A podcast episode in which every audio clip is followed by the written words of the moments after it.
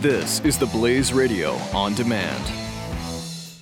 Individuals and businesses with tax problems, listen carefully. If you owe over $10,000 in back taxes or have unfiled tax returns, we can help you take back control. The IRS is the largest and most aggressive collection agency in the world, and they can seize your bank account, garnish your paycheck, close your business, and file criminal charges. Take control of your tax problems now by calling the experts at Tax Mediation Services. At 800 600 1645. That's 800 600 1645. 800 600 1645. And go for Mike Slater in three, two, one.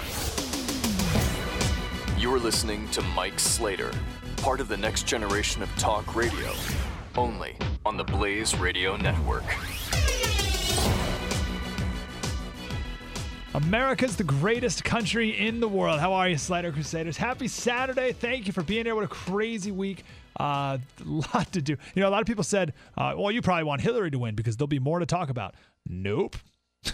There's plenty to talk about uh, with with, with Trump having won. I want to talk about intellectualism and uh, why people use that word. So th- this is why. So the Washington Post wrote an article.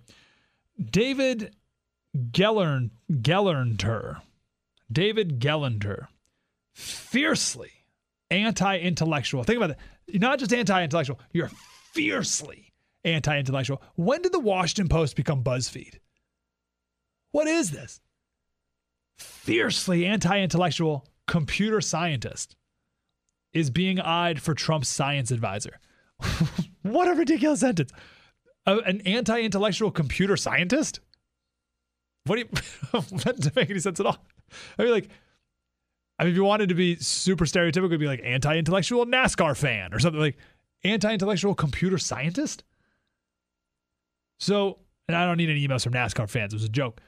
So, who is David Gelernter? He's a Yale professor. He created parallel computing,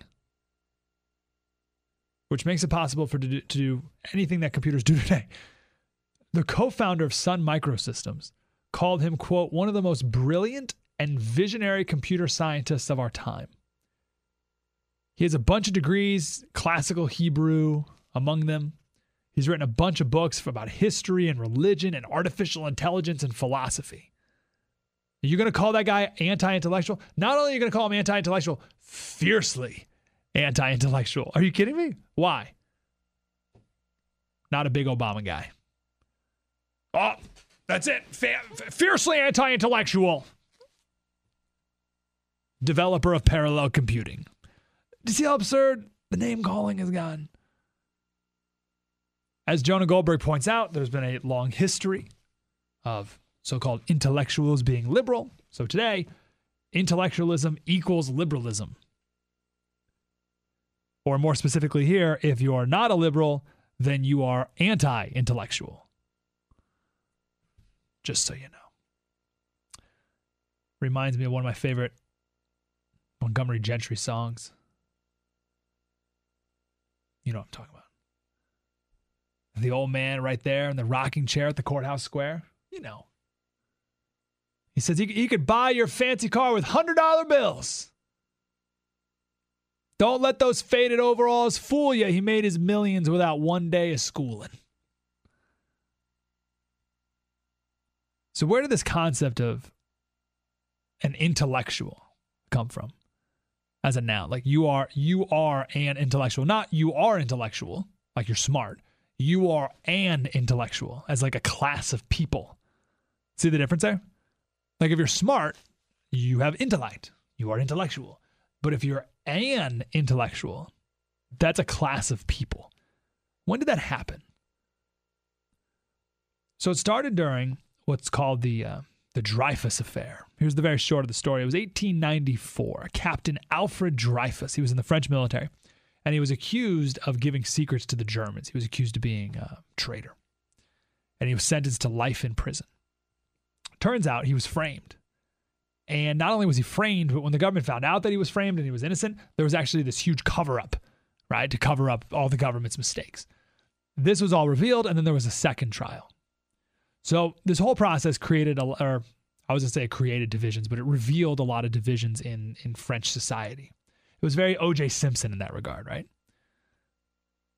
During this whole case, there was a man by the name of uh, Zola. He was a writer, but in this case, he was uh, he, he acted more as like a reporter. And every morning, he would uh, write a new article on the front page of one of the French newspapers. And it was an open letter to the president of France. And every morning, this newspaper would sell out first thing in the morning. Everyone couldn't get enough of Zola's writings. And he would accuse the president of France of obstructing justice and all this other stuff. Trying to, they didn't, the government didn't frame the guy, but they mistakenly um, charged him and then covered up all their mistakes. So Tom Wolfe wrote an essay about this in 2000. And he was talking about Zola and who he was and how Zola devoured the details of the case. The Zola guy, he knew more about this case than any judge or prosecutor in the world. And supporters of Zola, fans of his, called him an intellectual. The very first time it was used, an intellectual, because he was brilliant and he was applying his craft so passionately to this cause. So that was the first use of this term. Now, I want to quote Tom Wolfe here. He says, The new hero, like today, the intellectual today, as opposed to Zola 100 years ago, doesn't need to burden himself with the irksome toil of reporting or research for that matter, he needs no particular education, no scholarly training, no philosophical grounding, no conceptual frameworks, no knowledge of academic or scientific developments. He doesn't need skill sets. So, what does he need? Indignation about the powers that be and the middle class fools who do their bidding is all you need. Bango, you're an intellectual. What does that mean? Point is, you don't need to be intellectual to be an intellectual. You just need to be smug. Think about it. The guy created parallel computing, called one of the most brilliant and visionary computer scientists of our time. He has more degrees than I could fathom, and he's called anti intellectual. Why? Because he's not smug enough. Because again, if, if, being an intellectual is all based on talent and ability and skills, well, then if he's not an intellectual, then who is? It's about being smug. Are you smug enough? Do you have enough indignation? He doesn't. So he's not an intellectual. Crazy, right? Being an intellectual has nothing to do with intellect anymore. And there's your proof.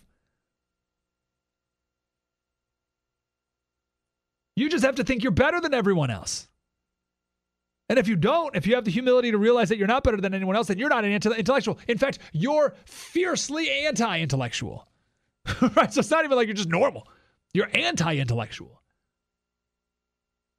Here's Wolfe it was his indignation that elevated him to a plateau. Speaking about an intellectual today, it's his indignation that elevated him to the plateau of moral superiority.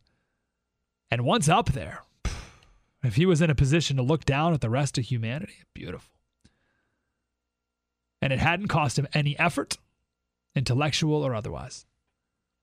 You're just, you get on your perch, you look down on people, you're super smug, and you're an intellectual. Voila. Congratulations. Nassim Taleb, another super smart guy. Where's he teaching now? He used to be a Wharton somewhere weird. He's like, oh, he's in Paris, I think, in the University of Paris, something like that. He calls them the uh, intellectual yet idiots. that's the that's the class that he calls them. Intellectuals yet idiots. They're the people who tell the rest of us what to do, what to eat, how to speak, how to think, and who to vote for. But he says the problem with the one eyed following the blind is that these self described members of the intelligentsia can't find a coconut on Coconut Island. And he gives a million examples. They're all, well, let me give a few. Let me just quote this one paragraph. He says, with psych, so this, he's trying to prove how the intellectuals are not that intellectual. with psychology papers replicating less than 40%. Let me explain what that means. So in science, you have to be able to you make experiments that you can replicate, right? If you can't do that, then it's not science. You need to be able to replicate the uh, experiment over and over and over again to see if you get similar results. But psychology papers replicate less than 40%. Dietary advice reversing after 30 years of fat phobia. We've talked before about how um, the sugar lobbyists paid a bunch of Harvard scientists to make a bunch of studies that say that sugar is good for you and fat is what's making people fat. And it's totally the opposite. I mean, it's sugar that makes people fat. So we've had 30 years of fat phobia when fat's not the problem. Sugar. Macroeconomic analysis working worse than astrology. The appointment of Bernanke, who is less than clueless of the risks. And pharmaceutical trials replicating at best only a third of the time. And he goes on and on and on with a bunch of different examples. So, so we got a couple things going on here. Let's just refresh this, review this. You have intellectuals that don't need to be smart, you just need to be smug. You have people who have a ton of intellect, but because they're not smug, they're anti intellectual.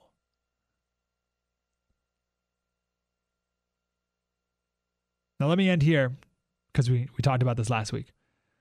The intelligent yet idiot uh, pathologizes, so uh, or pathologizes, so um, uh, looks at other people as abnormal, right? So the, the, the intelligent yet idiot looks down on people for doing things he doesn't understand without ever realizing it is his understanding that may be limited. This is the humility we speak out uh, speak of a lot bias in the media, it ranges from one extreme of just liars to people in the middle who mean well, but they have bias because we all do. We're all human beings, right? Everyone comes to every situation, every story. Let's say you're a journalist and you have to write about whatever. You're going to come to that with different experiences and different opinions and different perspectives and everything. You're going to come at it with a different perspective than someone else is going to be. That's just inherent and because we're human beings, not robots. The key is to be aware of your your perspective and to be aware of your limitations and to have the humility to understand that you might have bias and to think about what you may not know. We talked about this last week with the article from the Washington Post about gun silencers, written by someone who obviously has never fired a gun in his life and he's writing this whole article about how gun silencers are evil and horrible. And he's it's, it's not an opinion piece; it's a uh, news article. Never once does he have the humility to, to be aware of what he's not aware of. Right. So this is what he's saying. He's saying the idiot, excuse me, the intellectual yet idiot looks down on others for doing things he doesn't understand without ever realizing that it's his understanding that may be limited. They're arrogant, smug, condescending. So what does all this mean? I think this election, if nothing else, if nothing else, it proved don't pay attention to the forecasters and the political scientists and the campaign consultants and the pollsters and all the talking heads telling you what's going to happen or telling you what you should do.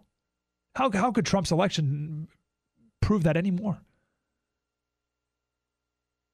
But also, don't listen to those same people on TV and wherever telling you what's true or what's right or what's good. If, that, if they can tell you with a straight face that the guy who invented parallel computing and is as highly esteemed as they come in the scientific community, if that pundit at the Washington Post can tell you that he's fiercely anti intellectual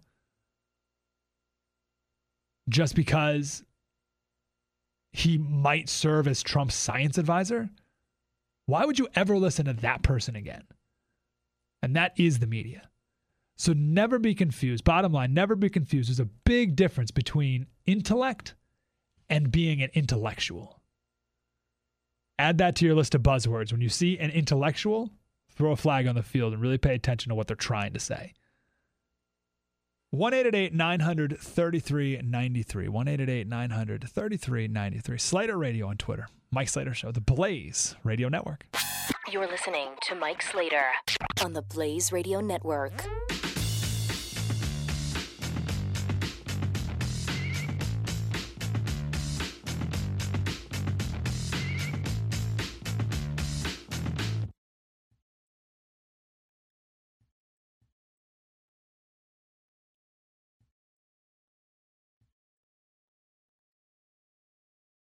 Individuals and businesses with tax problems, listen carefully. If you owe over $10,000 in back taxes or have unfiled tax returns, we can help you take back control. The IRS is the largest and most aggressive collection agency in the world, and they can seize your bank account, garnish your paycheck, close your business, and file criminal charges. Take control of your tax problems now by calling the experts at Tax Mediation Services. At 800 600 1645. That's 800 600 1645. 800 600 1645.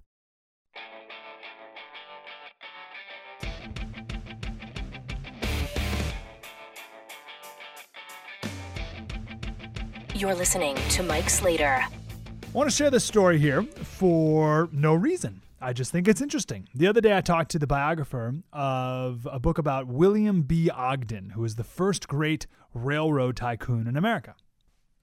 So it reminded me of this story. I'm reading this Ulysses S. Grant uh, biography, an American, an American Ulysses. It's awesome. Read it. It's great. So Ulysses S. Grant in 1852, he was stationed with the army, or he was told to go uh, out to California with the army because there were so many people traveling west for gold, right? So the, the U.S. government sent some some military out there to keep some peace. So I don't know where he was at the time. I think he was in upstate New York, but he had three options on how to get there, right? So think about this: you're in New York State. I got to get to California. It's 1852. How do we do it? Three options. First, Oregon Trail. The Oregon Trail takes four to six months, and you got to leave at a certain time of the year in order to make it happen. Four to six months. Option one. Option two, he could sail around the southern tip of Argentina, Cape Horn, which took a year. That's option two. Sail for a year to get to California. Or option three, travel across Panama. Now, this was 70 years before the Panama Canal. So you had to travel across Panama. There was no canal. So he decided to go option number three. So 700 people get on a boat from somewhere like New Orleans, I think, and they set sail to Panama. So that takes a couple weeks to get there.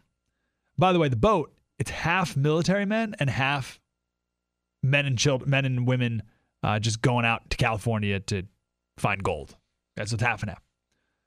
So they get to Panama after a couple weeks, get off in Panama. They get on a train for 20 miles. It's 100 degrees, humid as Hades, and the train is like a burning furnace. And you got everyone packed into this train for 20 miles. Then they get to this river. They got to get out of the train with all their stuff with them, right? Imagine they have stuff, right? They pile into these dugout canoes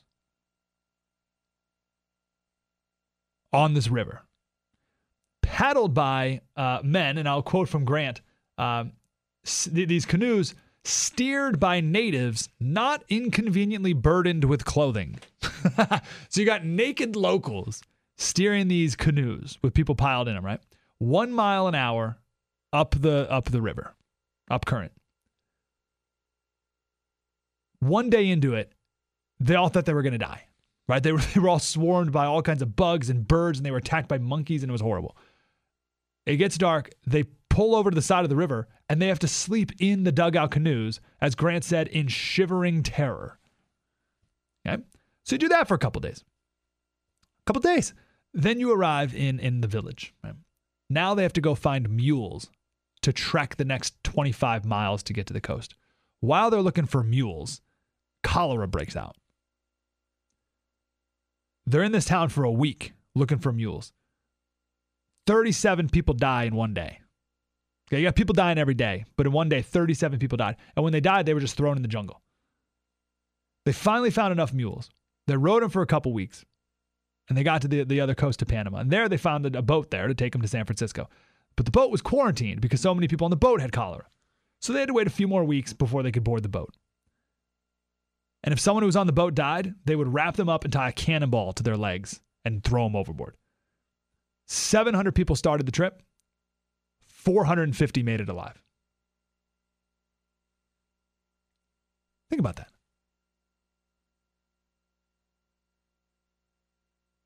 What? Like, that was 150 years ago. That was how you got to California. Oh, and then you got to get on the boat, and then you got another couple weeks up to San Francisco. What in the world? So Ulysses S. Grant was 29 at this. He was 29 years old. And one survivor, and that's what it was a survivor of the trip. One survivor said he was like a ministering angel to us all, taking care of sick people, and he just sort of became the leader of this journey. So that's your trip 150 years ago from the East Coast to California.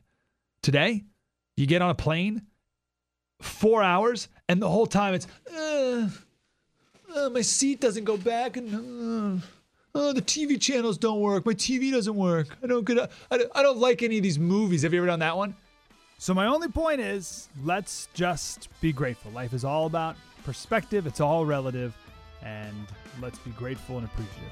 One eight eight eight nine hundred thirty three ninety three. Mike Slater Show, the Blaze Radio Network. Spread the word. This is Mike Slater, part of the next generation of talk radio. On the Blaze Radio Network.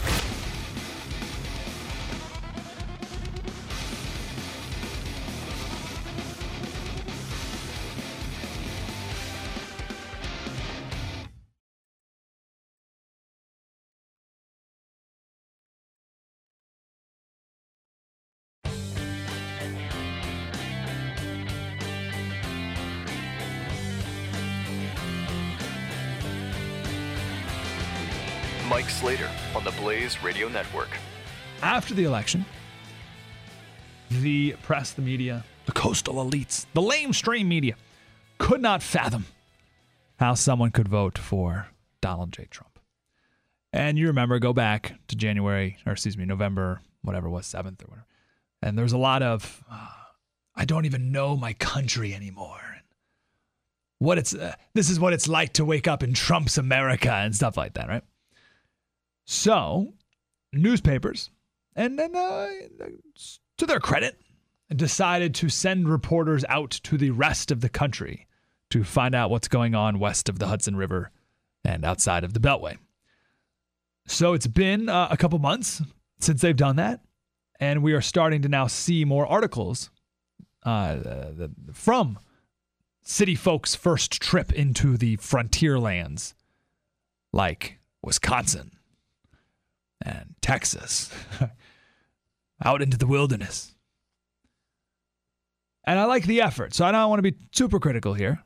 I like the effort, but the first attempts of this, not quite right. The first story we shared was from the New York Times, and a reporter went to Texas and acted like he was on a safari. And he reported back to the people of New York that people in Texas like trucks.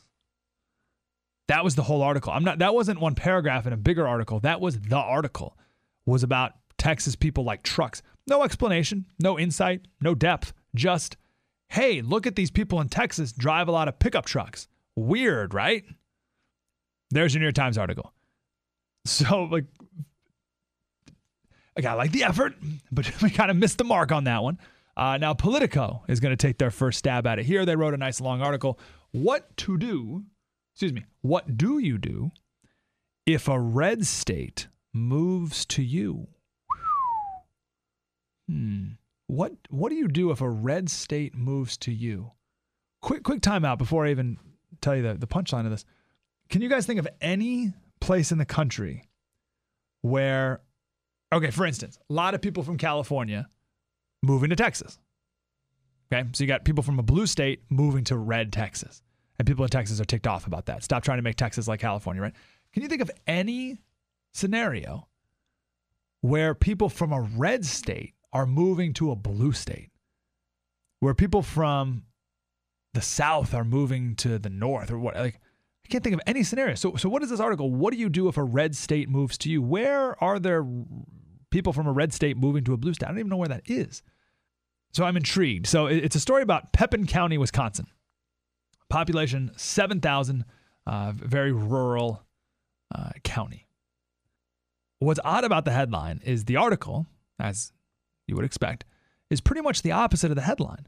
The story is about a rural conservative area and a bunch of people from the cities moving in. Now, I know we talk a lot about the Great Divide in our country, and that's city versus country. That's not just the Great Divide in our country, it's the Great Divide in all of human history city folk, country folk. And in this article, they talk about people from the cities, but they're not just talking about generic cities. They're literally talking about the twin cities, Minneapolis and St. Paul, which is about four hours away. So the story this is the story of city folk having enough of city life in very blue Minneapolis, St. Paul, moving to rural Wisconsin, which they think is is Democratic, but it's not. Because okay, so Wisconsin, this is so fascinating to me. How people misinterpret this. Wisconsin's a blue state, right? They've had a Democratic governor, Democratic legislator. They've been voting for Democratic presidents for a while. But this happens to like Illinois is the best example. Illinois is a blue state, but it's not really a blue state. Look at the county map of Illinois. Hillary in the last election won two counties in Illinois Chicago, Cook County, and the county right next to it. So Hillary just won Chicago. The entire, there's not a single other county in Illinois that went blue. Only those two. So it's not a blue state, it's a red state with a blue city in it. The rest is dark red. So it's the same with Wisconsin. So Wisconsin's red with some blue cities. That doesn't make it a blue state. So it's the same with Wisconsin here. So people from from literally the cities, the Twin Cities, moved into Wisconsin thinking it was all Democratic and blue, but they moved to tiny rural Pepin County, where it's country and red. So it wasn't. The article is, "What do you do if a red state moves to you?" What? That's not what happened. That that's that's that's not. It doesn't make any sense. The real story is from the perspective of the locals of Pepin County who have lived there forever, the real story is what do you do when a bunch of city folk move to your small town? That's that's the story. The story is not. It, it, they tried to write it from the perspective of progressives who moved to Wisconsin thinking it was a blue state, but oh my gosh, people voted for Trump here. What's happening to me? Uh, how did all these red people come to my? No, the story is how did you city folk move to rural Wisconsin thinking it was going to be blue when it wasn't. You see what I'm saying? See the difference there? So the article, and this makes sense because it's written by someone working at Politico, it's written from the, prog- the perspective of progressives, not from the perspective of the conservatives of Pepin County. So I'll give you an example of, of this divide. Uh, he, this is from the article. He talked about a, uh, re, is one of the residents. He talked about a recent squabble over the creation of an area ATV club some newcomers, the city folk, argued that the machines would make too much noise and lower their property values. There was, quote, opposition from a lot of liberals who live in fancy houses on the bluffs, he said. Some of them, he added, quote, rarely talk to the locals, even while trying to impose their ideas and sensibilities. The locals, Johnson said, understandably, quote, feel hurt by the people who look at them as rural rubes. So there's, we talk about the divide in our city, or excuse me, in our country city versus country. And here that divide is in Pepin County.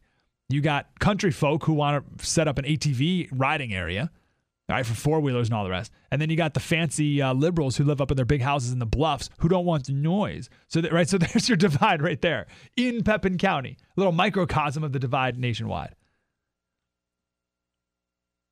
Here's another guy. He used to be the head of the local Democratic Party, but uh, became a Republican. He was he was the sheriff for 28 years.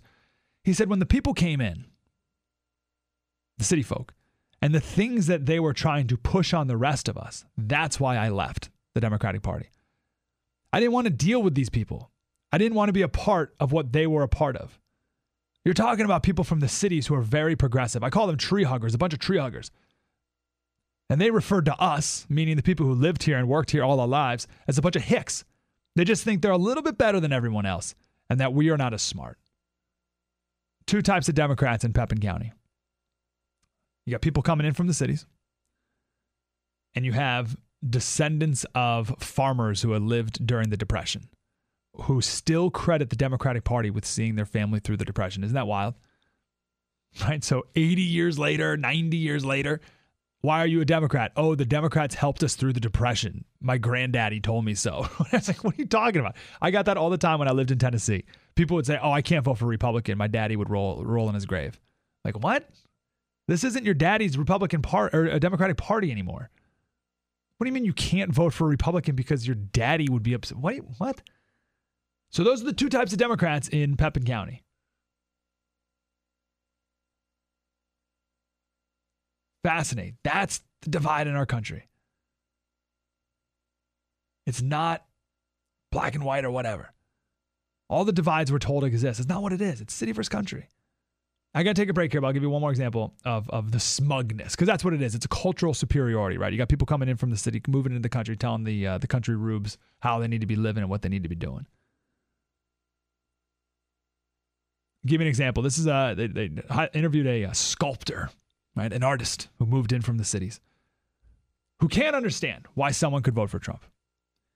Quote, and it's a struggle. You have to continue to interact with these people, and you have to wonder do you really have hate in your heart in this way? Really, at the core, I, I, I didn't believe this about us. A word to the wise if, if you want to understand how someone could vote for Trump, you have to lose the assumption that it must be because they have hate in their heart. You're never going to come to the right answer about why people would vote for Trump if that's the original assumption that you make about them. So I share that. Just uh, keep an eye out for these these stories investigating what it's like living in the country, and what these country folk are like. But I don't want to be too critical because at least they're trying to understand. So I got to give them a little bit of credit, I guess. 1 900 3393. 1 900 93. Slater Radio on Twitter. Mike Slater Show, the Blaze Radio Network. You're listening to Mike Slater. on the Blaze Radio Network.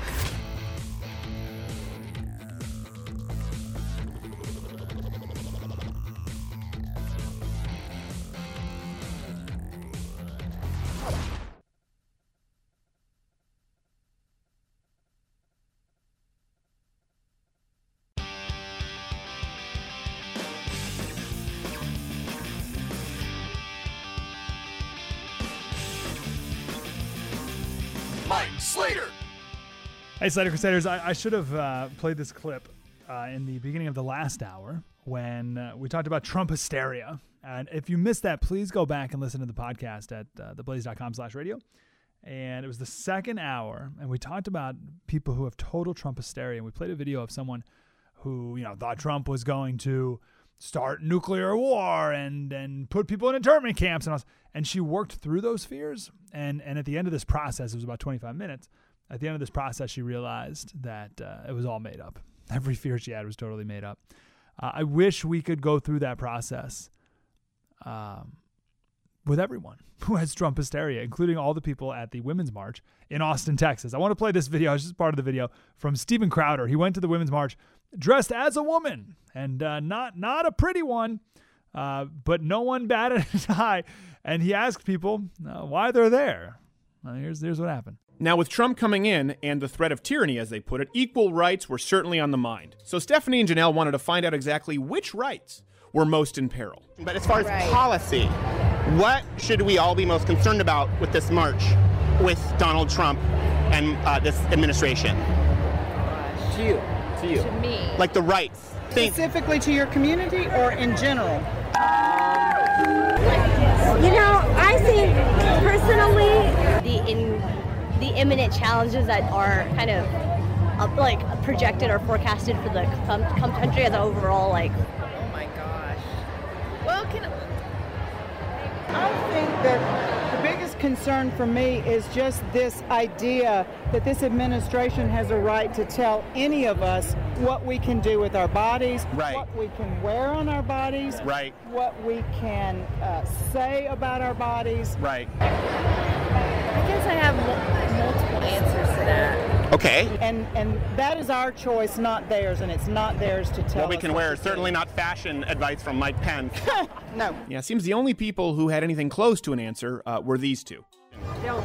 Legalize it. They'll make it illegal. They'll make it a felony to have an abortion? They Yeah. Make it a felony on top of that. They want to put people in prison for abortion? Yes. See, I didn't know about this. But that was pretty stupid. So, to get clearer, more definitive answers, we decided to go straight to the top. Headlining speaker and de facto feminist leader of the Democratic Party, Wendy Davis. Thank you so much. You're such a, an inspiration. I- Oh, thank you. Thank you so much. What's much. your name? Stephanie, what rights do you think people should be most concerned about and how they can be active with this incoming administration? I don't think that we can single out a single one. Okay. Oh, skunked again. Incredible. Uh, again, please uh, go to theblaze.com slash radio and check out the second hour of the show, and you can learn how to talk with people who have that hysteria and they don't even know why. Uh, I want to mention this real quick before we get out of here. Uh, Trump's, so I think Trump's uh, picks for all the nominees for his cabinet and everything, I think they're tremendous. Uh, I have no complaints. Can't think of anyone better for any of them, honestly. I think they're all fantastic. Uh, this one is, is excellent as well. Uh, General John Kelly for the chair of Homeland Security. Marine Corps General, former commander of Southern Command. The guy means business. Makes perfect sense why Donald Trump would choose him. Uh, General Eisenhower, when he became president, one of his first orders of business was to control the border and really control the border for the first time in our history. And he appointed as the, it was the uh, INS commissioner, which is the uh, immigration, it was the Immigration and Naturalization Service. It's like ICE today. He appointed Joseph May Swing, a general who fought in World War One and commanded the uh, 11th Airborne in the Philippines during World War II.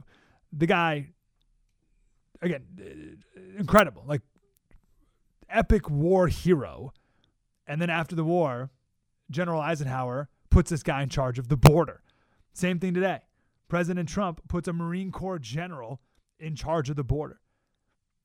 And it's amazing. You know, Trump, was it, on Wednesday, did his executive orders and gave a speech about shutting, shutting the border, not shutting the border down, but protecting the border and all the rest. And it's amazing. It's like uh, he's actually following through on his campaign promises. We were watching his speech. I'm like, this is surreal. I, I, is this even allowed? Are we allowed to have presidents who actually follow through on their campaign promises? I'll tell you, I live here in San Diego. We have the busiest border checkpoint in the world, just uh, 20 miles south of where I'm sitting right now. And it's a big problem. And we, we have a situation, and we've talked to Border Patrol agents, and they tell stories of people will come across our border illegally, wave down the border agents, wave them down. Here I am, here I am, wave them down. And the border agents say they're like a Walmart welcoming crew. They they pick up the uh, the the illegal immigrants. The illegal immigrants say they're seeking asylum or whatever, and then the border agents bring them to the trolley station on our side of the border and let them go. This is insane. This has got to stop. And I have a feeling General John Kelly, charge of Homeland Security, and President Donald Trump, in charge of the federal government, are going to have no time for that. Slater Radio on Twitter. Search for the Mike Slater Show on Facebook. We can hang out all week, and we will see you next Saturday. Hope you have a great rest of your weekend. Mike Slater Show, the Blaze Radio Network. Spread the word. You're listening to Mike Slater Part of the next generation of talk radio. on the Blaze Radio Network.